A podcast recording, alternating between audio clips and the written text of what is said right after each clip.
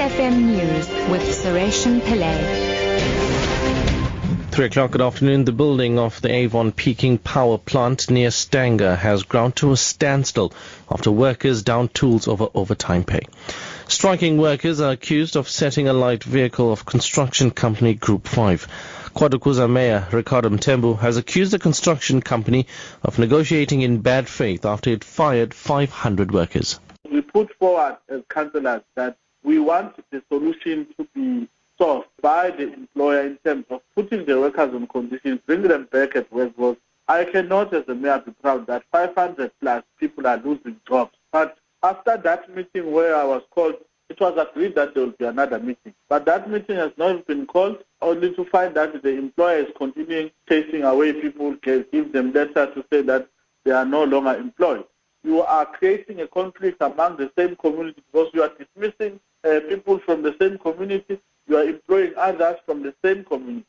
Unroadworthy vehicles, speeding and failure to wear seatbelts constitute the majority of traffic infringements in the country. Out of more than 100,000 vehicles stopped over a three-month period, about 10% were found to have serious defects. Spokesperson of the Road Traffic Management Corporation, Simon Zwane. Vehicles will be impounded. They will receive heavier traffic infringement notices. And where a vehicle that is not roadworthy gets involved in in a crash and somebody dies, they could also be arrested. So the consequences are dire. It's it's almost advisable and cheaper to keep the car in a roadworthy state than to take chances and drive in a vehicle that's not roadworthy. Saudi authorities have again defended the way the Hajj pilgrimage is managed after more than 700 worshippers were killed in a stampede yesterday. Iran says the Saudi government should accept responsibility. The BBC's Sebastian Usher reports.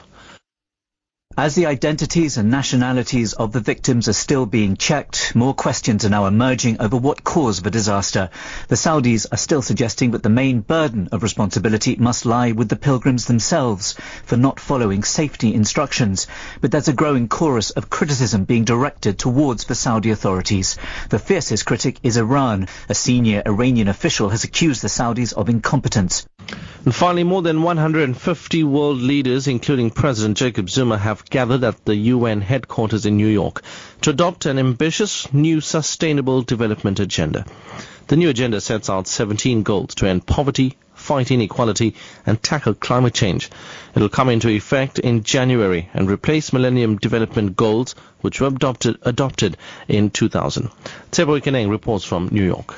Endorsed by leaders of the 193 United Nations member states, including South Africa, the proposed agenda entitled Transforming Our World 2030 Agenda for Sustainable Development calls for a renewed global partnership to tackle socio-economic challenges. It covers issues like education, health, social protection and job opportunities, and the threat posed by global warming to the planet. The opening ceremony of the UN Sustainable Development Summit will be attended by, among others, renowned US and African artists Shakira and Angelique Kidjo.